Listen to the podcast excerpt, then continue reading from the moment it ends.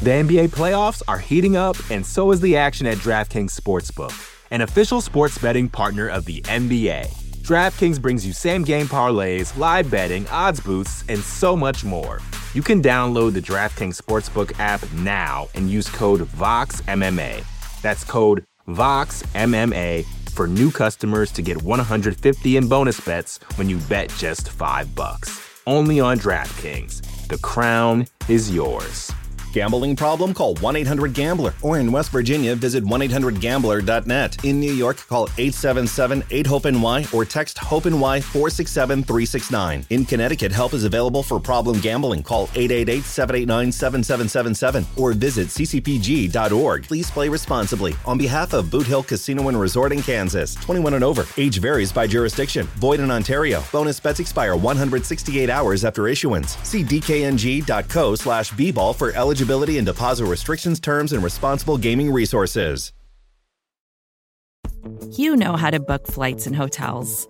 All you're missing is a tool to help you plan that unbelievable travel experience. That's why you need Viator. Book guided tours, excursions, and more in one place. There are over 300,000 travel experiences to choose from, so you can find something for everyone. And Viator offers free cancellation and 24 7 customer support for worry free travel. Download the Viator app now and use code Viator10 for 10% off your first booking in the app. Find travel experiences for you. Do more with Viator. You're listening to the Vox Media Podcast Network.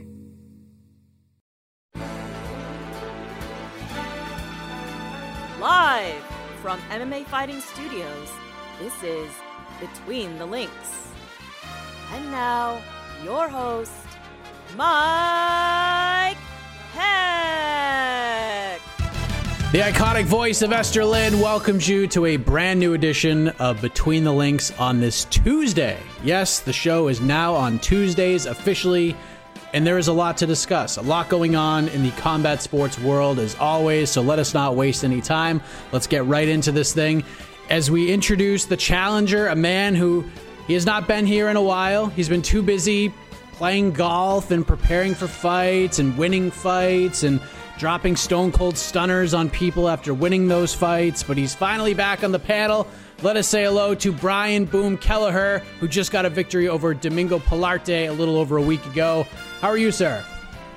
Business is booming as usual. I'm happy to be back. I know I was in the trenches, you know, the last couple of times, but uh, now you caught me at a good time. I got I got some freedom on my hands. There we go. And now let us introduce the man who has been firing off takes like crazy the last few weeks, not just on this show, but he's been doing them on preview shows, pre fight shows, post fight shows. The man is everywhere these days, and he's looking to make it four straight victories here on BTL. Jed Meshew back with us. How are you, my friend? I'm doing great. I did not even realize I had four four in a row, so I'm doing even better. But I just, I also, I learned a new thing. I didn't know, I didn't know Brian was a big golfer. So let me suggest this, Mike obviously I'm about to win this. This is no contest. It's on. It's an unfair match. So we can we can make things even. I will have a, a fist fight with Brian after this. That's also unfair. Uh, clearly, he's going to beat the hell out of me. So it's one and one, and then we can settle things up on the golf course for, for the trilogy. You're a golfer, Judd? I, I love golf. Oh, this is excellent news. This is excellent news. I too love golf. So when we actually like get together, we're gonna have to play some golf, Jed true, since you also just moved right next to my parents. So yeah, we can. There's not a lot of great golfing, uh, honestly, in where where you now live, but we'll figure it out. Brian can come down. We can settle our beef on the links. Let's do it. I love Instead it. between the links, it's on the links. On the links. On the links. It's perfect. oh, that's a beautiful thing. So let us begin today's show with a topic that I know is just going to make a lot of people very happy because they love when we talk about this, especially on an MMA website. But we have to start with the biggest story in combat sports right now the fallout of Jake Paul's split decision win over Tyron Woodley on Sunday. We all know about it. We've talked about it ad nauseum at this point, but we have not heard Brian Kelleher's take on this on this show. So let us begin with with, Mr. Boom Kelleher. Brian, what did you think of the fight overall? How did you score it? What were your takeaways from Paul versus Woodley? Yeah, I mean, I scored the fight for Paul. Uh, I, I, you know, it's one of those things. Woodley, uh, you know, he he came in and kind of fought just like he has been lately. He just a little bit of resistance, you know, like he puts the forward pressure on, but then he doesn't pull the trigger as much. You know, I thought uh, if he would just pull the trigger and, and put a little bit more volume on Paul, he could have definitely secured that fight and got the win. Uh, he definitely landed the harder shots that he did. It was a couple of good shots that he landed. That one knocked, you know, Paul uh, into the ropes, but um, you know, Paul was just a little bit more active with his hands, with his jab, and I think that got him the win right there. It's unfortunate uh, Woodley uh, went in and and kind of uh, held back and didn't really pull the trigger enough. Jed, let's go to what Jake Paul had to say on social media on Monday. He was very active. He said a few things, but I, I want to touch on two things in particular. One, Jake Paul tweets out the guidelines for Tyron Woodley getting this tattoo based on officially the worst combat sports bet ever in the history of all bets to this point. And the other, he said, updated status, retired boxer. So, what's more likely to be true? Woodley getting this tattoo or Jake Paul retiring from boxing? Woodley getting the tattoo is obviously more likely to be true. I wouldn't say that I think that's super likely. Uh, look, we, we talked about this on the on the post fight show right after it happened. It's malpractice that Tyron Woodley doesn't have the tattoo already. If I was on his team in his corner, as soon as Jake Paul said it in the cage, he should have done it anyway. Just so we're clear, he made a bet. Be a man of your word, even if you don't think you lost. Again, I scored the fight a draw. You still lost officially. You got to get this tattoo regardless. But you managed to leverage a, a, useless asset, this tattoo, because you already should have it, into maybe getting another title fight. If I was, or not a title fight, a Jake Paul fight, whatever, a bag fight, let's call it that. Uh, if I'm if I'm on Tyron Woodley's team, like, hey man, when you go to the press conference, let's just get tattoo baby right there. You can sit there, answer questions, jack your leg all the way up on the table, and, and get her putting "I love Jake Paul" on top of it. Let's go, make this happen capitalize on any momentum you have so you can get another bag. He didn't do it, and now I've 50 50 gets the tattoo in the first place. Uh, but yeah, eh, Jake Paul's 100% boxing again, so that's obviously more likely. Brian, what do you think? Do you think there's any chance Tyron gets this tattoo? Do you, do you think this happens at all? I think you might get it, man. I mean, you got to be a man of your word, right? So I think he might actually do it. So, I mean, probably not in a spot that you could see it. Uh, he probably should get fallen in and out of love with Jake Paul instead of just I love Jake Paul. That would be that would be a little bit better in my opinion. But uh, I think uh, you know I, I, don't think Jake Paul is going to retire. I think he still wants you know he made that big hit list. I think he still wants to continue doing this and build a legacy out of this. But uh, you know you know how it is in MMA and all of combat sports when you when you hint at a retirement, it, it just makes headlines. It makes a lot of noise. A lot of people get behind it talking about you, and that's probably what he's doing. And then you know just building the next fight. Yeah, and and him putting that out there basically to me was the nail in the coffin of this rematch. Like it's just not happening. And there's nothing really available for him right now that makes any sense. Like I, the Tommy Fury fight, sure, it's there. I don't like his chances in that fight. I don't think his team likes his chances of that fight, as Jed talked about on the post fight oh, show. I mean, sure don't. yeah. I mean, Masvidal's not fighting him. Diaz isn't fighting him. Conor's not fighting him. They're all under UFC contract. There's no way Dana's going to send those guys over there. So there's literally nobody else. Maybe Anderson Silva. Maybe Tito Ortiz. I don't see that happening, Jed. I know you were fighting for that one, but let me just kind of go back to the Tyron thing boom. Do you, do you want to see a rematch? Like Woodley wants it. It will dive into more where he could go in a few moments after Sunday, but do we need to see a rematch? Like as a fan, outside of seeing a fellow mixed martial artist receive a nice paycheck or a nice bag, as Jed said, do you want to see a rematch between these two guys? Do you care about it?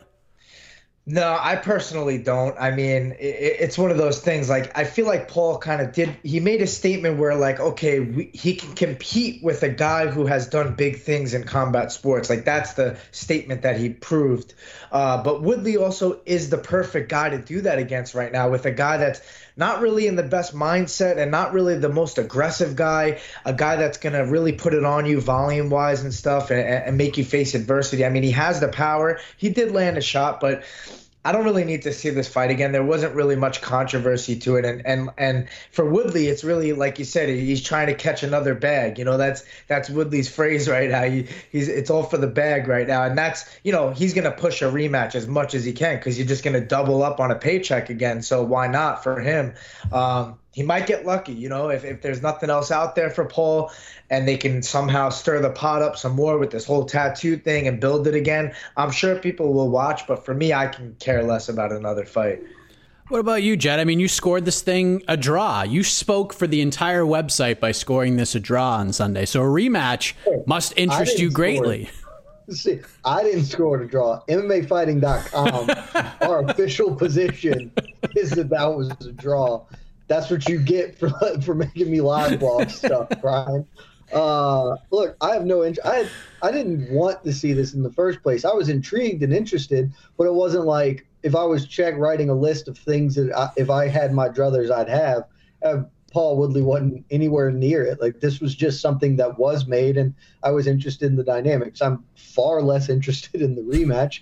Uh, the only reason I think you do the rematch is kind of like you said he, Jake Paul doesn't have any other options right now. Look, I've, I've, been on the record, I've been beating this drum since day one with Jake Paul. The ob, the end point is a match with Conor McGregor that will break many pay per view records probably and do enormous business, and that's coming, but it's not coming for a year and a half basically. Conor still has two fights left on his UFC contract, and he's obviously recovering from the leg injury. So Jake Paul has nothing until that can happen. And the earliest that can happen is this time next year, and that's still uh, even pretty uh, optimistic, I guess we'll call it that. So he, if he wants to keep doing things, I think he does, both because he's buying into a little bit of his own hype right now. He's believing that he is a, a real fighter, and by many definitions, that's true. Though he's not a really good boxer. Uh, and so if he wants to keep doing this, he wants to keep making money. This thing is making a lot of money. He needs to fight somebody. And anybody else he fights, I, I don't like his chances. Anderson Silva would beat the hell out of him. So I, I just don't know who Jake Paul faces that isn't either viewed as a huge step back or that runs a real risk of, of hurting him and then taking the Conor McGregor fight off the table. I think Tyron Woodley is one of the very few people who does offer something in that regard. But – we've seen my opinion has changed since fight night because we've seen so many people have total disinterest in that. I just don't really think there's a way Tyron Woodley gets that fight again. Nobody is is interested in watching it happen again. Uh, and so Jake Paul's going to have to find something new. For Tyron, he needs to go all in on the Logan thing because that's his only other chance to get in the bag at this point. Because otherwise, he's probably going to be in like BKFC or something in the next year. Brian, what do you what, what, do you think about this whole thing? Like, this has nothing to do with the show, but I'm just curious what you think about this whole this this whole Jake Paul surge and what he's done, the attention he's brought to boxing, at least from a different kind of audience. Like, what have you just what have you made of this whole thing?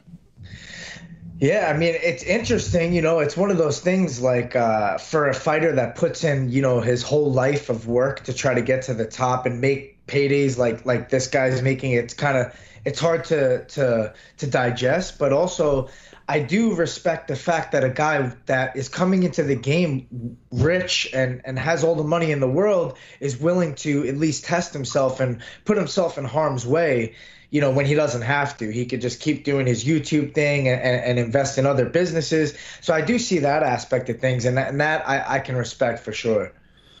Well, we will see what happens with young Jake Paul, who he will fight next, when he will fight next. But we're going to talk more about Tyron Woodley in round number two. But the point for round number one goes to.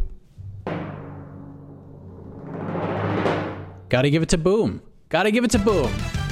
Because he put out the actual tattoo idea that, that should have happened. And there you go. Uh, very good start to this battle. But the NBA playoffs are heating up, and so is the action at DraftKings Sportsbook, an official sports betting partner of the NBA. DraftKings brings you same game parlays, live betting, odds boosts, and so much more. Don't miss out as the NBA postseason winds down. And new customers to DraftKings can bet 5 bucks to get 150 in bonus bets instantly. You can download the DraftKings Sportsbook app now and use code VOXMMA. That's code VOXMMA for new customers to get 150 in bonus bets when you bet just 5 bucks. only on DraftKings. The crown is yours. Gambling problem? Call 1 800 Gambler. Or in West Virginia, visit 1 800 Gambler.net. In New York, call 877 8 HOPE NY or text HOPE NY 467 369. In Connecticut, help is available for problem gambling. Call 888 789 7777 or visit ccpg.org. Please play responsibly. On behalf of Boot Hill Casino and Resort in Kansas, 21 and over. Age varies by jurisdiction. Void in Ontario. Bonus bets expire 168 hours after issuance. See dkng.co slash bball for eligibility eligibility and deposit restrictions, terms, and responsible gaming resources. Vacations can be tricky. You already know how to book flights and hotels, but now the only thing you're missing is, you know, the actual travel experience. Because is it really a vacation if you're just sitting around like you would at home? You need a tool to get the most out of your time away. That's where Viator steps in. You can book guided tours, activities, excursions, and more in one place to make your trip truly unforgettable. Viator has over 300,000 travel experiences to choose from. Everything from simple tours to extreme adventures and all the niche, interesting stuff in between. So you can plan something that everyone you're traveling with will enjoy. Real traveler reviews give the inside scoop from people who already been on the experiences you're considering, so you can plan with confidence. Free cancellation helps you plan for the unexpected. And 24 7 customer support means you can travel worry free. Download the Viator app now and use code Viator10 for 10% off your first booking in the app. Find travel experiences for you. Do more with Viator. Let's talk about Tyron Woodley because Jake Paul sort of made all the headlines as expected. Let's talk about Woodley, where he sits now compared to where he was heading into this fight. As we reported earlier today, he made $2 million for his purse for this fight. I'm sure he'll get a bunch more once the gate uh, bonuses and pay per view revenue comes in, but there was a lot of talk about his legacy heading into this fight and where it goes after this fight, etc. So I'm curious, Jed now that we've had like a couple days to digest all of this, most people would say, although he lost and he had his moments where he was frustrating MMA fans around the world by not engaging, by not throwing punches, most felt Woodley had a pretty solid account of himself on Sunday. So, do you feel like this fight, going the distance with Jake Paul, did it hurt his legacy? Did it help his legacy? Or did nothing happen at all in that regard? Yeah, nothing happened to his legacy. This just up upped his bottom line. This upped his bank account. Uh, and good for the man. I said coming into the fight that regardless of what happened, and we talked about on previous show, regardless of what happened, it was not going to influence my views on Tyron Woodley's legacy in, in mixed martial arts. And really, that that is his legacy. I, I know that he has some wrestling pedigree, but it, he wasn't a world champion or really a, a, wrestler of significant note in that regard. He, he's an MMA fighter. That is his career. That is what he has accomplished by far the most in. That's where he's a Hall of Famer. And whatever happened against Jake Paul wasn't going to affect that at all. And we could argue whether he gave a good accounting of himself or not. He he did not embarrass himself in the same way that Ben Askren did, and there is a real benefit to that. Though many people would argue that he did embarrass himself after the fight, begging for a rematch, which is how a lot of people took that post fight uh, display from him. But I don't think it affected his legacy at all. I think he just he made money. And look, at the end of the day, we joke about it, we, we make snide little comments, but this is prize fighting. This isn't fist. This is fist fights for money, and he he got the most money he's ever gotten for a single fist fight. He made a flat two mil plus whatever the back end on that's going to be. He can take care of Mama Woodley, who is a gem and a delight and the greatest living American. I know that John Anik used to call Brian Stann the greatest living American, and maybe it was true at the time, though I still think that's probably a lie because Mama Woodley has been alive for the full time that that Brian Stann has been alive, and she has been the greatest living American that whole time. So Tyron can take care of her. He can take care of his family. He can do whatever he wants, continue to pursue music to the detriment of all of us with ears. It, it's great. He he got the bag, and that's all that mattered. What do you think, Boo? I'm curious to get the fighter perspective on this. Um, did, how do you feel like this changed Woodley's legacy, or did it change it at all? Like, did it take a bump up, a bump down, stay the same? What do you think? I think it kind of stayed the same, like Jed said. I mean, I, I didn't take much away from this because this wasn't like a real competitive fight for someone of his legacy in MMA. You know, the the people that he's fought in MMA. You know, and then to go into a fight with Jake Paul, who only has four boxing fights. I know it's different sport boxing, but like they were saying, you know, Woodley's been training boxing for I don't know how many years. You know, ten plus years and he went in and, and went to a decision with a guy that you know four fights deep in boxing and, and, and not even really a respectable resume or anything like that. So as far as like fighting goes, you look at it and you're like, you would think Woodley would be able to take a guy like that out. So that's the only thing I take away as far as like a loss. But he, the damage was already done in MMA. You know, he already was kind of falling off bad in, in, MMA and wasn't really fighting like the old Woodley for a while now, and everybody saw that. So uh, maybe we we thought, you know, because he's fighting Jake Paul, he can come out and, and just put him away in the first round. And then we're like, okay, maybe Woodley has some boxing that he can do. But from this fight, I really don't take much from it. I don't think like there's a future for him in boxing or anything. Like I said, it's all about money, and, and he just got his biggest payday, which is crazy to say, but he just wants to do- keep doing that as much as he can before he calls it a day. Tyron is an interesting cat because Jed, you talked about this before, and I'm curious to kind of get your take on this now because we talked about like we talked about Nate Diaz and him finding his way into these conversations, and I'm not comparing the two at all, but Tyron Woodley. Despite losing four fights in a row in MMA and, and losing pretty badly in all of them, he still finds a way to get people on board with what he's saying. Like the entire time, the build to this fight, I'm like, Jake Paul is going to knock Tyron Woodley out in the first three rounds. Like this fight is not going to be competitive. It's going to be bad. Like I was preparing myself for heartache and sadness. But then like fight week comes along and Tyron does the interview with, with Ariel and then he's doing the press conference and he's saying all these things. And it made me think like maybe Tyron can do it. Maybe he can do it. And then he comes out and he has his moment at the end of the third and into the fourth with the the near knockdown. But then it's like the same Tyron who just doesn't throw like how how is Tyron able to do this? Like, how is he able to get people on board when a lot of people are like, "There's no chance he he's not he has no chance in this fight. He's gonna get knocked up by Jake Paul." But during fight week, they're like, "Wow, this guy just says the right things. The way he's handling this mentally, maybe he can do this." Like, how is he doing this, Jed? Because it's all because at least from the outward perspective, it's all mental, right? Like Tyron Woodley is not going in the cage and getting obliterated. He's not going in and getting getting rocked with the simplest punch. The way he is aged is he he can't pull the trigger anymore, and especially for I, I, honestly, I would love to hear Brian's perspective on this as like an actual fighter. Uh, but as from the outside perspective, it's really easy to just view what has happened to Tyron Woodley and say he he just doesn't have it mentally. He he needs to to get back in that zone or whatever because he still has the physical capability. He's still one of the most athletic dudes that's ever competed in the sport. He still has crazy knockout power and the ability to wrestle and all those things that got him to a title in several defenses. But the sole reason he is losing, uh, at least the way it looks in a lot of ways, is just he just won't do anything. And so for people who aren't in there, uh, for fans watching, it's just like, oh, well, why didn't he? He hurt Jake Paul. Why didn't he just go punch him some more? All he had to do was keep punching him, and he would have quit.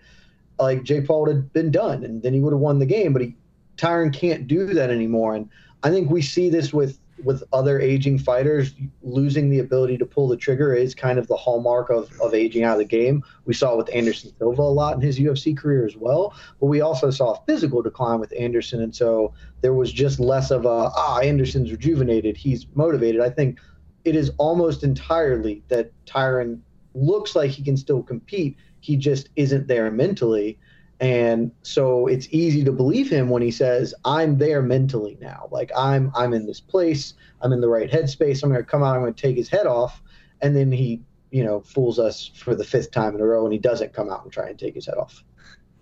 What, what, what is your take on this, Brian? Like Tyron has this way of doing this, and like when Ben Askren was talking about not about knocking out Jake Paul in like the fifth or sixth round, like we all we all laughed at the guy. We laughed at him. We're like, you're not going to do any of these things. Like it's just not going to happen. The best thing we can hope for is that Ben Askren can somehow find a way to survive and go the distance. But when Tyron says these things, despite being on the schneid like he's been on, like we didn't laugh at it. We felt that this is a very possible. This is the, the the, possibility is very strong in this. Like, how does Tyron continue to do this when his performances sort of speak otherwise? You know, Tyron's been doing this for quite some time. He speaks with a lot of conviction. I feel like he, you know, the way he speaks is very articulate, and uh, and it, and it really makes you kind of question and believe, like, oh, this is this is he means this, like he feels this, this is real.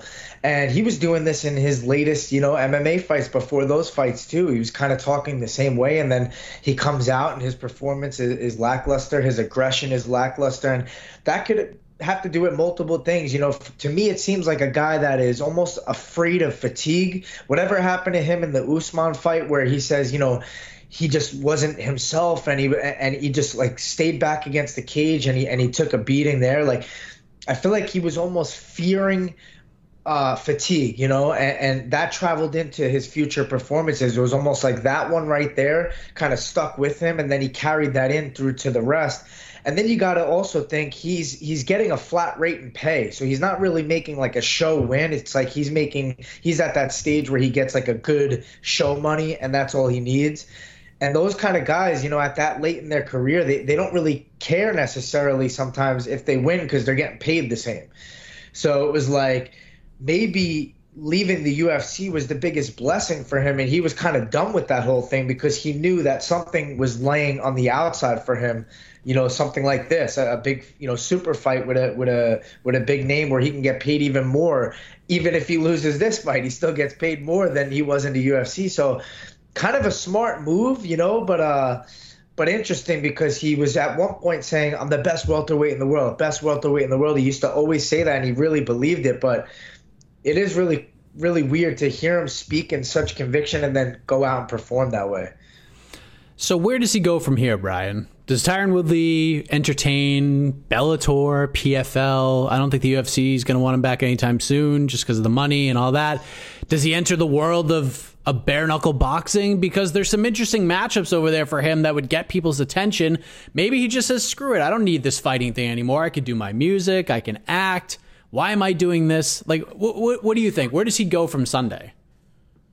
Uh, you know, the one thing I could think of is if I know he's going to chase down this rematch as much as he can until it either happens or doesn't. But then, you know, Bare Knuckle is building their brand and they're taking guys like Woodley who have big names and, and, and big followings and, and bringing them in to try to build that up. So, you know, the little incident with him and Hector Lombard, they had that on film at the Bare Knuckle. That's a fight they can make or look for. And and bare knuckles paying these guys pretty well too, especially the big names coming in that they can utilize to build the brand. So I could see that happening. But the music, I mean, falling in and out of love, in and out of love with you.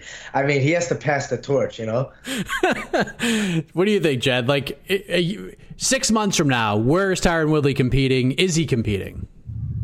Uh, 50-50 is competing at all. Uh, it depends on his appetite to continue competing. How much do we take what he's saying at face value versus as public negotiation? Because he kept saying uh, this whole thing. One, my least favorite phrase in the entire world. The fact Tom Woodley said it 400 times in the last 48 hours is infuriating. This whole thing was a movie. Like, what kind of movie? A horror movie? A comedy? Uh, a romance? Like what? This is an awful, stupid phrase. That's how you know I'm old because and Tyron's older than me, so he's too old to be saying that shit. Is all I'm saying. But this whole there's a movie, and I can't go back to fighting in small shows. If that's real, then he can't fight anymore because nobody that's as big as Showtime in this event is on the door for him. Like the best he can hope for is, is BKFC, PFL, maybe Bellator. Though Scott Coker has shown less interest in signing kind of faded veterans than sort of is his normal mo recently. Uh, PFL, you could do a rematch with Rory MacDonald. Ray Cooper's kind of always there. You got some options that could be interesting um, if he really wants to to exercise that competitive urge. But if he's just trying to get paid, trying to stay relevant out there, uh, and he really does mean, you know, I, I don't want to do anything unless it's it's spectacular. The only hope he has is Logan Paul, and I don't even know that that's likely given just how disinterested the broader community has seemed to be in a in a Paul rematch with Woodley. So I honestly think that in six months he probably hasn't fought again. Uh, he probably is working on his music, which is very unfortunate for all of us. We'd be better so if not. Go act. You like can act a little bit, and you're very good in the booth, Tyron Woodley. Just not everybody is built for music, and you are, are unfortunately not. And I'm very sorry for that. If it makes you happy, do what makes you happy. But I would love to not have to know about it anymore. well, I mean, the good news is the man made a hefty paycheck on Sunday, and that number will, will, probably continue to increase over the next several weeks. So good on him. But let's talk about what Giga Chikadze did on Saturday. The point for round two goes to Jed Meshew. Steals it at the end. I thought Kelleher was going to go up 2 nothing after the sing song, but uh, Jed comes through. and even never hear me sing, Mike. That's I know that I have limitations, and that is not that's not a thing I can do. And you mentioned sh- and you mentioned Showtime without like completely burying him, so that was good. Yeah, it's because I I got yelled at for just laying into them. got got yelled at because I keep keep talking a mad amount of shit at Showtime. I'm curious who yells at you. Yeah, I want to know this too. Don't worry about uh, don't worry about my the people I answer to. Did Steven did like Stephen Espinoza call you? Showtime for no reason. Did Stephen Espinoza pick up the telephone, hit you up? What's Look, me and Steve are on pretty good terms now. We like like Sean O'Malley and Sean Shelby. We talked it out, and we're good now. All right, well that's good to know. That's good to know. I'm excited for these pre-fight shows in the future. But let's talk about UFC Vegas 35, an interesting event. We had two new Ultimate Fighter champions. Daniel Rodriguez gets the biggest win of his career. But Giga Chikadze goes out there and makes a giant statement. He stops Edson Barboza in the third round. He puts on a show, an absolute clinic with the striking. The guy was on fire, and he gets the biggest win of his career by far. So, Jed, I want to start with you here because you said some things on the show last week that you were fully confident in, and none of those things happened. So, your reaction to Chikadze's performance and victory over Edson Barboza? let's calm down with that shades the pro MP. I said two things last week, and one of them did happen. I was extremely right about Daniel Rodriguez versus Kevin Lee. I was also extremely wrong about Giga Chikadze and Edson Barboza. That's fifty percent. In the majors, that'd be that'd be great if I bet five hundred. I met with awesome. this fight. I met with this Calm fight. Down with your, uh, you were awful and terrible. I was half awful. I was half brilliant. Uh, thank you. Yeah, so Giga Chikadze impressed the hell out of me. Is basically it. Like all in the lead up to this fight, I was pretty confident in Edson Barboza because Edson Barboza has never lost a fight where the fighter consented to to fight his fight, where he could fight a kickboxing battle at range. Uh, I thought that yeah, Giga Chikadze has a you know a, a solid background in, in kickboxing Muay Thai, but I thought that that was a little bit overblown um, as him being the greatest striker that's ever existed. And I just thought that the physical advantages were with Edson. I, I really liked how Edson's made the cut to 145. It seems like he really does fit in featherweight very well. And I just thought they were going to have a, a slow paced range kickboxing bout. And eventually Edson's power and speed would would just kind of carry the day there. Also, I thought Edson could grapple with him if he wanted to. Edson, no slots on the ground. But instead, uh, Edson didn't at all try to grapple, and Giga. I will say that Giga was was doing good and arguably winning when they were fighting the Edson fight, but he won the bout and looked the best when he just came forward instead of consenting to being on the outside and trading kicks.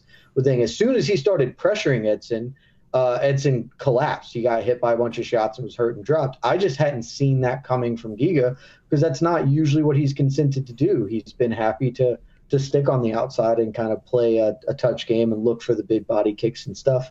But yeah, uh, he impressed the hell out of me, man, because I did not see that coming. Uh, and I have a really, really high regard for Edson Barboza, what he's accomplished in the sport. Uh, and so, yeah, Giga watch out, featherweight. Giga's Giga's there, man. What did you think, Boom? This is a, a guy competing in the bantamweight division, the quarantine weight class that you, you fought in many times last year. What did you think of uh, Giga Chikadze, his his first main event, and the way he came through? I'm only fighting bantamweights at featherweight. Let that be known. I'm not fighting right, right, right, right. these, these, real featherweights here. But uh, no, I was I was really impressed. You know, I, I kind of was on the same page before the fight with with leaning towards Barboza. Just more explosive to me, a little bit more devastating with his strikes. You know, and also the way bigger resume. And Giga comes in and makes a big statement. You could tell in, in that guy's eyes, like he was there to make a statement. You know, uh, make an example out of Barboza and it's you know he stayed patient. He was landing good kicks. You know he did land that body kick a couple times, just kind of slowly chipping away at Barboza. And uh, you know once you put the forward pressure on Barboza, that's when he seems to crumble a little bit. If you can kind of get his back against the cage and get him a little bit overwhelmed, um, you know, you're seeing guys like Gaethje do it. He put hands on him and kept that forward pressure on him that's when he he he has downfall. So I was really impressed with Giga, his speed too. You know, I didn't expect him to be the faster guy. I thought he looked a little bit faster out there as well. And uh, and he, he's a tall, lengthy featherweight that's gonna uh, pose a lot of issues for those guys over there. Um, I, I I think he's he's shooting for the stars, trying to fight a Max Holloway, but uh, but that'd be an interesting fight to see for sure. So, Brian, when you when you look at Giga Chikadze right now, especially after that performance, I mean, do you do you see champion? Like 145 is loaded. It's a vastly underrated division. It's kind of like where bantamweight was three or four years ago. Like people didn't really appreciate the depth and some of the up and coming talent that is in that division. And I think featherweight is kind of in that spot right now. But do you see Chikadze being in the same place as a Volkanovski and Ortega, even the Max Holloways of the world, or is he not quite there just yet? I'd say he's not quite there just yet. I do see him getting there and challenging those guys. I just right now, uh, if you ask me if he beats Holloway, I say no. Uh, if you ask me if he beats Volkanovski, I say no.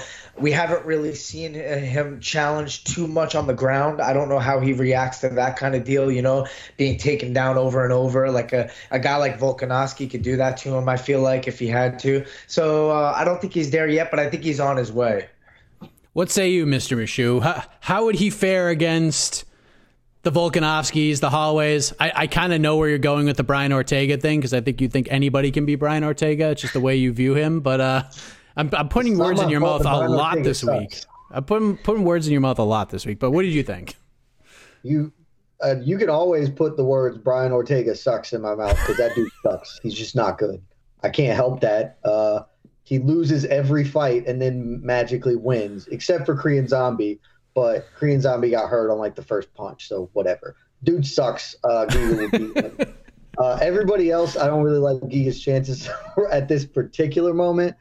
Uh, it's really tough for me to say that this is a dude who's a legitimate title threat. I mean, he obviously is, insofar as he's going to be a top eight, top 10 guy um, with a really dangerous skill set. But again, one of the things we talked about, like just because he beat Edson doesn't change all the stuff we said before that fight. Like he got tapped out on the contender series like two and a half years ago. Like he's not, he hasn't been tested on the ground a lot. Edson is by far his biggest win, and it's a great win, but we didn't see any grappling exchange there. Uh, and I, I, need to see that before I can feel any level of confidence that he can make a run at the title. And even that, uh, he's 33, and featherweight is uh, the the lighter weight class you go, usually the harder it is to age. And he's he's just starting a real run at the division right now. It's going to be hard for me to feel confident, especially because I I think I view Alexander Volkanovski in higher regard than most people. I think that dude is one of the best fighters I've ever seen in my life. Uh, and he is unbelievably skilled and talented, and his mental game is exceptional. I don't think anybody really registers. Like that rematch with with Holloway is stunningly impressive to me, and nobody talks about how Holloway entirely reinvented himself for their rematch and looked way better and gets a lot of credit for that because he came in, he he learned from the mistakes in the first fight, but Alexander Volkanovski did that mid fight. He didn't take a whole fight camp and refer to his coaches. He's like, okay, well, Max has changed things up, and after two rounds, I'm losing. I need to adjust to these. He did that on the fly and won three rounds on the back end, which is unbelievably impressive against somebody as good as Max Holloway to be able to do that. So I don't think anybody's beating, frankly, I don't think anyone's beaten Volko for a while. Uh, and so I really don't think Giga's doing it, and especially not. There's just still some unknowns. Still need to see what he can do. This guy's not that far removed from winning dubious split decisions over guys who aren't in the UFC anymore. Like great performance, take nothing away from that, but I'm not will, willing to call him a title contender until I see him do that against more high level competition than just the one. It's a game of inches. I thought he lost to Jamall Emmers. I thought he lost that fight. Talking about yeah. the wrestling and the grappling, I thought he lost, but here we are. Now he's knocking on the door of top six, seven, maybe even a top five opponent. What's that guy, Jed? Who who should he fight now? Uh, I mean, honestly, I know it's a little ridiculous for him to have made the Max Holloway call out, um, just because there's a big gap in their ranking. But I don't hate that fight because Max needs to fight somebody else. Unless if Ortega wins coming up here, then Max will get the first title shot. Like that's how that will play out. But if he doesn't, and again, Ortega sucks, and Volkanovski one of the very best fighters I've ever seen in my life, so Volkanovski can win that fight. Uh, and at that point, Volko's been pretty clear he doesn't want to rematch Max. Max needs to get some more wins. Max needs to take a win. He was going to fight Yair Rodriguez, and that fell through. So, yeah, I, I wouldn't hate a Giga fight. Uh, similarly, if Giga fights Yair, that'd be fine. If Zabit ever fights again, I don't know where Zabit is with that whole thing, but that would be a great test of his ability to grapple and do things. So, anybody in that top five, I'd be fine with. Uh, he should really not fight Arnold Allen. I think that would be like the one fight that would be a terrible misstep for Giga professionally. Uh, but other than that, anybody in that top five, go for it. What do you think, Brian? What's the fight? Giga Chikadze versus blank. I'm thinking. Uh, I'm thinking Korean Zombie. I don't know if he's booked, but he showed a good display of grappling against Ige, who is a really solid grappler. And you know, uh, uh, Korean Zombie is he's very well rounded. Like he has the striking too. Like he'll he'll go to war with you if he has to. So I think that's a good matchup right there to kind of see where Giga's at uh, and, and testing himself in, in all realms of MMA for sure. Yeah, I, I like that idea as well. Uh, they threw him in there with Kattar wouldn't hate it, wouldn't love it, but I wouldn't hate it, especially after you know the the fight Kattar just had with Holloway. But I'm a little reticent to watch Kattar get teed off on again. Yeah, I don't know that it would happen, but like if that's that's just one of those fights where Kattar win or lose, Kattar's going to take some shots, and I would really like to watch him not get punched in the head for a while. I think a lot of people would agree with you, but I am completely impressed with Chikadze. That was some performance, some showing it's a very violent and underappreciated Edson Barboza. Yeah, if they did Chikadze Zombie, I think that's a great test. Hell, if Josh Emmett's ready to go before the end of the year, I know he's been dealing with some hiccups in the recovery process from that crazy fight he had with Shane Burgos. You want to do Giga versus Josh Emmett? I'm down for that one too because Josh has that power, but Josh can wrestle like a mofo too that's a good one. So yeah, they're all good. They're all good. Featherweight, featherweight's like lightweight, bantamweight. Like there's no wrong way to eat that Reese's, man. It's true. We'll see where this all goes. With the point for round three goes to goes to Jed Meshew. Jed Meshew, well spoken, took it on the chin. Well done. So I get hit in the head for a living, all right? I can't speak as smooth as Jed over here. I know it's unbelievable, but When you need mealtime inspiration, it's worth shopping Kroger, where you'll find over 30,000 mouthwatering choices that excite your inner foodie. And no matter what tasty choice you make, you'll enjoy our everyday low prices, plus extra ways to save, like digital coupons worth over $600 each week. You can also save up to $1 off per gallon at the pump with fuel points. More savings and more inspiring flavors make shopping Kroger worth it every time. Kroger, fresh for everyone. Fuel restrictions apply. Another day is here, and you're ready for it. What to wear? Check. Breakfast, lunch, and dinner? Check. Planning for what's next and how to save for it? That's where Bank of America can help. For your financial to-dos, Bank of America has experts ready to help get you closer to your goals. Get started at one of our local financial centers or 24-7 in our mobile banking app. Find a location near you at bankofamerica.com slash talk to us. What would you like the power to do? Mobile banking requires downloading the app and is only available for select devices. Message and data rates may apply. Bank of America and a member FDIC. Going back to the broadcast, one thing we saw on the broadcast for UFC Vegas 35 this past Saturday, UFC 268 will take place November 6th, and it will, in fact, at least right now, in the year of our Lord 2021 on August 31st, take place at the world's most famous arena, Madison Square Garden in New York. Kamaru Usman versus Colby Covington 2, the main event for the welterweight title. Rose Namajunas versus Zhang Wei Li 2, not Carla Esparza 2 for the strawweight title in the co-main event. Justin Gaethje versus Michael Chandler, Sean Strickland versus Luke Rockhold, Frankie Edgar versus Marlon Vera. GDR is back against Irene Aldana, and even the return of Raging Al Iaquinta taking on Bobby Green. These are all official for the promotion's return to MSG. Brian Kelleher, we begin with you. When you saw this card on your television screen or on MMAfighting.com, how did you react to it? I, I thought it was amazing. You know, I thought they really loaded the deck so far, and I, I hope everything goes smooth and, and keeps up. Uh, but yeah, I was, I was really excited for a lot of these matchups. Um, you know, Colby's obviously given Usman his hardest fight so far. I think that you know that is a really uh, highly anticipated rematch right there, and they'll build the hell out of it too. And uh, and I think um, you know Rose probably should have fought Esparza, but I'm interested to see how how Weili Zhang you know uh, comes back off of that knockout, how she faces it mentally, you know, and uh, see if this is a, a different fight or not. And Luke Rockhold's been out for quite some time. I'm excited to see that because you know, he's fighting a guy that right now is just a lion in there, just careless, reckless, and and and fun to watch. So that's going to be awesome. What do you think, Jed? Was this a yay, a boo, or an eh? UFC 268. I have so many thoughts, Mike. I have so many thoughts. Many of them are positive, but they were all overshadowed. Uh, the very first thing I thought when I looked at it was, damn, that's a really good fight card. And the second thing I thought was, damn, Trevor Wittman's going to be coach of the year. Uh, and the third thing I thought was, damn, the UFC did Carlos Esparza friggin' dirty, man.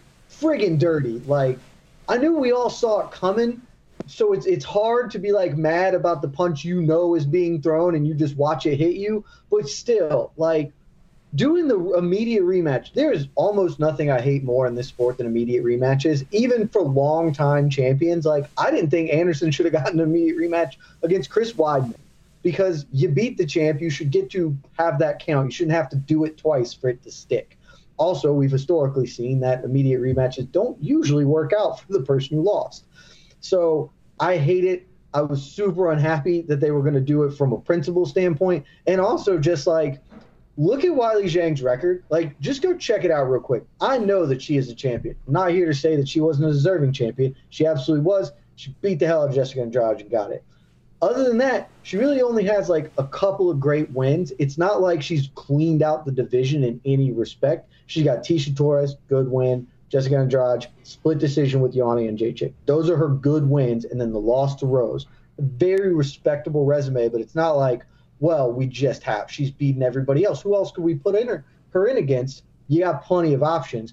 And Carla Esparza did everything right. She is doing everything that you want a, a person to do. She has five wins since her last loss, all of them over good ranked opposition.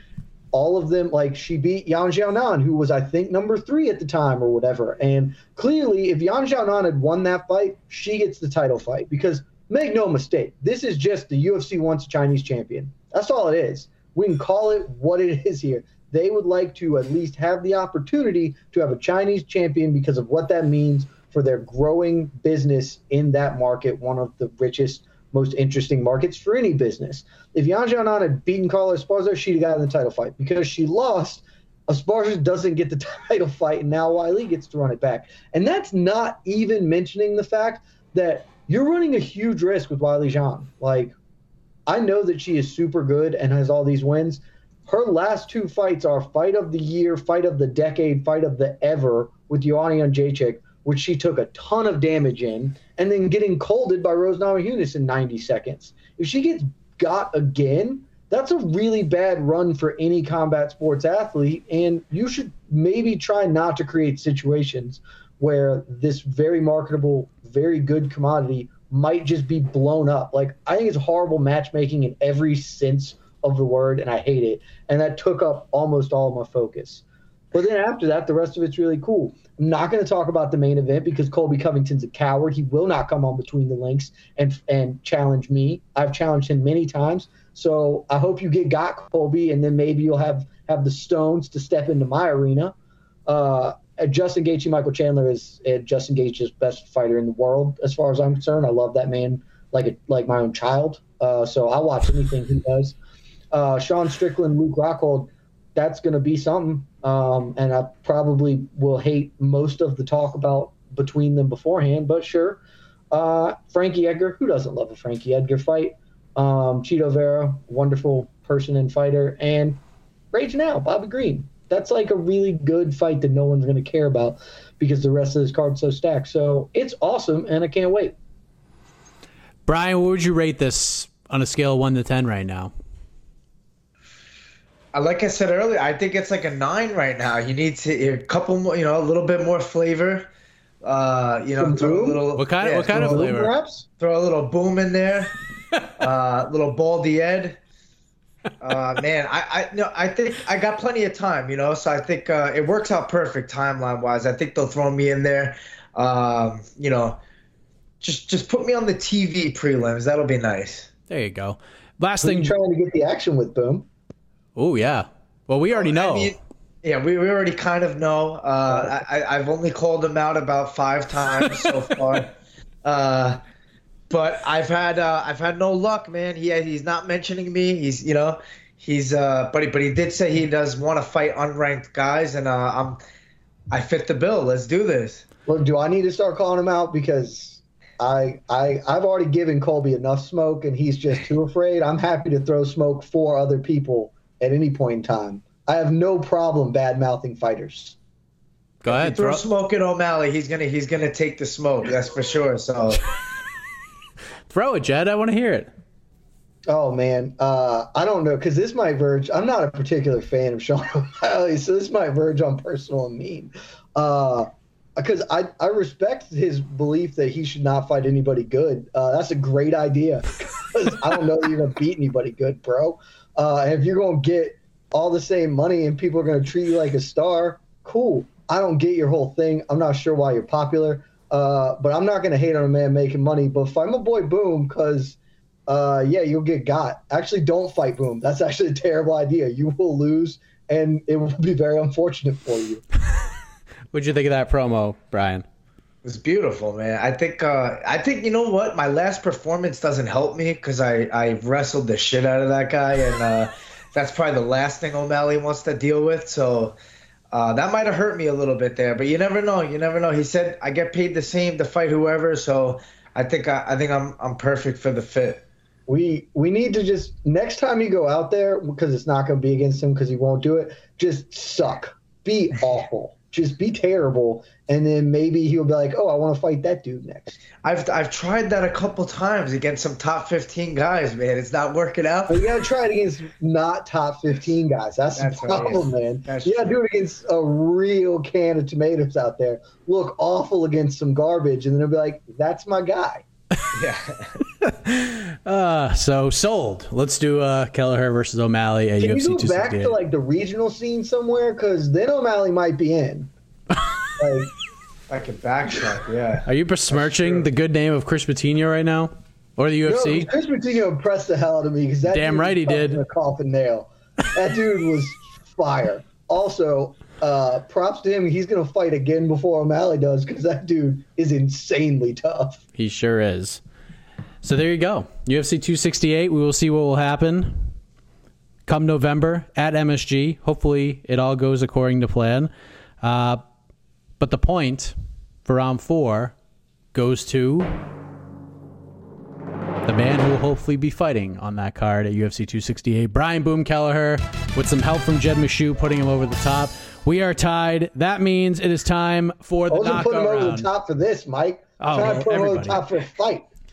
It means it's time for the knockout round. Yes, there could be knockouts when Boom Kelleher takes on Sean O'Malley at UFC 268. We'll see if that happens. But one question will decide it all for these two gentlemen. They'll each have one minute to answer.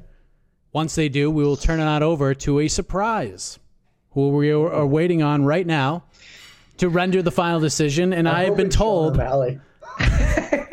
It's not Sean O'Malley, but I will say uh, this person has promised to call it right down the middle. All right, he's gonna be even, Steven. it's not Colby Covington. It's not Sean O'Malley, but uh, you'll see who it is in a matter of moments. So, and we will crown a winner. Oh, Oh, as a matter of fact, let's see. No, this is garbage. yeah. yeah, he promised What's to call up, it down the middle last time too, and he intentionally just cratered me. This is trash. You know he can't. He's muted right now. But Also, we're two years into a pandemic, and Sean still can't figure out how to use Zoom. Two things. This isn't Zoom, it's Skype. Very different. Uh, not very different at all. But also, I never p- promised last time at all to call it down the middle. Not not one. Mike I actually, promised. Mike I actually promised came me. in.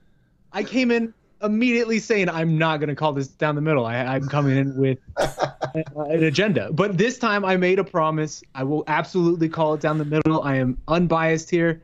It's nice to see you, Mr. Kelleher. It's been a while. Let's go, uh, Phoenix Suns. Oh, see, that's how you pander to the judge right there. Look at that. That's I a wanna pro pander. move right there. Jed. All, all neutral here. I'm Switzerland. I'm ready to hear the arguments. All right, Shaun Al-Shatti's ready to hear this. One minute on the clock for both these gentlemen. We have to turn it on over to Jed Meshew. I'm sure we already know where he's going with this. Yeah, Champion's give it to Brian. I'm prerogative. still reeling from the announcement. I figured as much. I figured you'd be quaking a little bit. So, A little bit. all right. So, listen, I have a feeling we're going to be diving more into this into this card and this topic as the week progresses. But I did want to talk about it and briefly mention it here in this final segment of the program. UFC Vegas 36 is going down this Saturday, and a couple of weeks ago we were talking about UFC Vegas 34, and Jed Meshew so eloquently sold us on that card being so awful that we should find something else, anything else in the entire world to do besides watch UFC Vegas 34. It ended up being a pretty entertaining card. But we have this card on Saturday, Brian Kelleher. We have Derek Brunson versus Darren Till in the main event. Some very interesting fights. It's an early start time, which I dig. In the next one minute, I need you to sell us on this card. Why should we watch UFC Vegas 36 on Saturday, headlined by Derek Brunson versus Darren Till? We're going to put one minute on the clock. Mr. Kelleher, your time starts now. Oh, I don't know. I'm lost right now, to be honest with you. I mean, Darren Till's the only reason for me. Like, I want to see where Darren Till's at. I want to see if he's the next challenger for uh, Israel Adesanya. We haven't seen that fight. Um, you know, Derek Brunson's a guy that could wrestle. He's been fighting really smart. He's been taking guys down and, and having really good game plans against guys. And uh, I think uh, with Darren Till, uh, he'll struggle to do that. But also, you got Paddy the Baddy. I think that's an interesting guy coming up. Uh, they say that this guy's got uh, a lot of hype behind him, kind of like Conor McGregor style, and uh, I'm interested to see him perform. It's been a while. He was, you know, supposed to come into the UFC couple years ago, I think, but kind of stayed patient and waited till now. Um, and um, that's all I got for you. I don't know. I don't go. know. I don't know what. I, I'm, I think you sold a couple people, Brian. I think a couple of people are going to watch this card that may not have thought about it before. Let's turn on over to Jed Michoud. Jed is normally the guy saying, relace your tennis shoes, go play pickleball, go be out with your friends, as opposed to watching this UFC northeast- card. it's But so uh, but here we are. UFC Vegas 36, Brunson versus Till in the main event. Some other interesting stories on this card as well. One minute on the clock, Jed. No one's going, no one's doing anything else. We have to watch this card. Sell us on it. Your time starts now. This is easy. Look, I'm the guy who tells you not to watch cards. I tell you to go to MMAfighting.com, get the recaps, get the highlights, get it all quickly, and then you don't spend eight hours of your day. Not for this one. This card's awesome. Let's just start right here. Almost everybody on it has a Wikipedia page. That's right. I know that's crazy in this day and age, but almost every fighter, and one of the few who doesn't is Paddy Pimblett, who's another reason to show up. This dude is exciting. People think he's way better than he is, but he is still a fun guy and he brings an aura and energy that you're going to want to watch. Uh, Julian Erosa, Charles Jourdain, low key banger. That fight's going to be insane. Featherweights going at it. You have the rare occurrence in the co main event of two heavyweight prospects fighting. When does heavyweight get prospects that aren't 30 or older? Never. We get that going. And the main event. The main event's great because if Derek Brunson wins, seconds. he is not going to get a title fight. But if Darren Till wins, he might get a title fight. You don't ever get that dynamic in the world where a man who can only succeed through failure and a man who cannot succeed despite success are matching up. It's going to be bang. All right. We will now turn it on over to to, to Shad Al Shatti. Uh, he's just. Let me just say, if I get the point, this whole thing's rigged.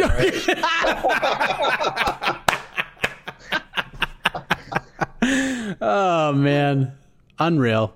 All right, Sean. Tough decision, my friend. Tough decision. um, I kind of hope you give him the point.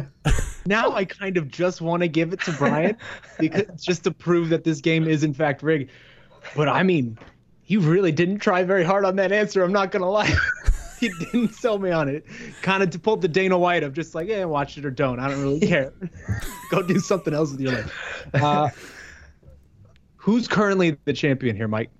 I don't know if I should I, tell uh, you this. Yeah, Jed is. Okay. I have I have now I've decided my winner. Okay, let's hear it. I'm doing some dramatic pause for effect, you know. Oh, okay.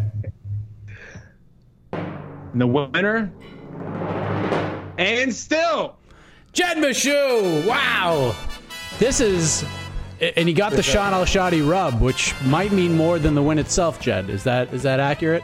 You know, me and Shaun have a, a hate hate relationship, and so it's not getting any better but I appreciate that he did call it down the line. I, I would have loved to see what he said had Brian not come out and basically commanded him to choose me because I don't know if that helped or hurt me. But uh, Brian, I, I respect you, sir, for for being an honest man, playing the game the right way. Humble, humble guy, man. I got to be honest with it. That's that's just good character, is what that is. Character reveals itself in the hard times. That's right. Jed, 30 seconds, my man. Whatever you want to talk about, the floor is yours. Look, I'm I'm only to talk about one thing, and it's Colby Covington. Where are you at, man? Been calling you out for months. You're about to go get your ass beat by one dude. Come take a verbal beat down ahead of time. Then you can be ready for it. You can be prepared. I look. I promise this. I will help you combat Kamaru Usman on the mic because God knows you need the help. So come to me you take this work, take the L, and then we can workshop it. We can get your game tight. You're still going to lose in the cage, but we can make people interested and you can get that bag, baby. Well said. My God. uh, tremendous stuff. Brian, I appreciate you coming on, my man. Anything you want to say to the peeps before we wrap up the program here? No, thanks a lot, man. Thanks for having me on. It was fun. Good stuff, Jed. Um, yeah, uh, O'Malley, let's go, man. November 6th. What are you waiting for, man? I'm not ranked. I'm not ranked. I'm old. I'm 35. I'm washed. Come on, let's do this. Sign the contract, sugar. Let's go. Sign the contract. and Shaun, thank you for coming on. I have a feeling you're going to have a very busy week. More on that. Can, can you reveal anything? Anything at all? Uh, I cannot, and actually, we have had a few change of plans. So actually, I can't reveal anything. okay, okay. Uh, we'll cut it in post. Stay tuned to MMAfighting.com, ladies and gentlemen. Surprises galore. Changes are coming. Who knows? Uh, but that's it. We're getting out of here. Between the Links is wrapped. Again, we are on Tuesdays from here on out. Tuesdays is where you can find BTL right here on the MMA Fighting Podcast Network, wherever you find your favorite podcast. So for Brian Kelleher, Shaun Al Shatti, and the judging, the champion Jed Meshew, I am Mike Heck. We'll see you back here next week once again between the legs. Good night, everybody.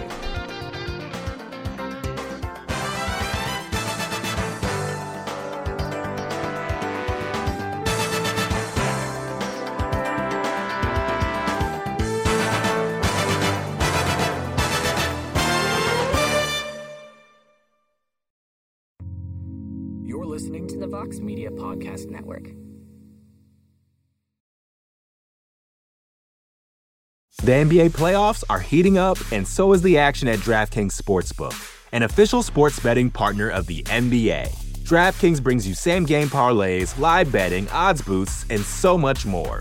You can download the DraftKings Sportsbook app now and use code VOXMMA.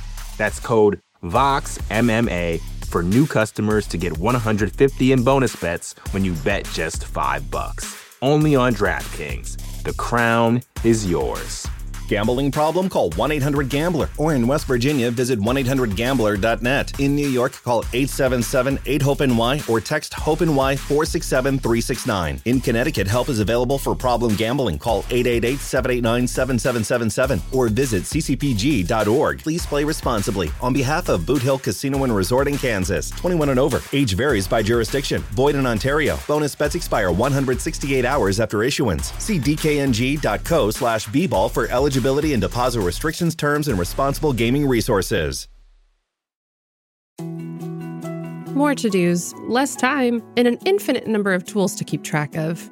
Sometimes doing business has never felt harder, but you don't need a miracle to hit your goals. You can just use HubSpot because their all in one customer platform can make growing your business infinitely easier.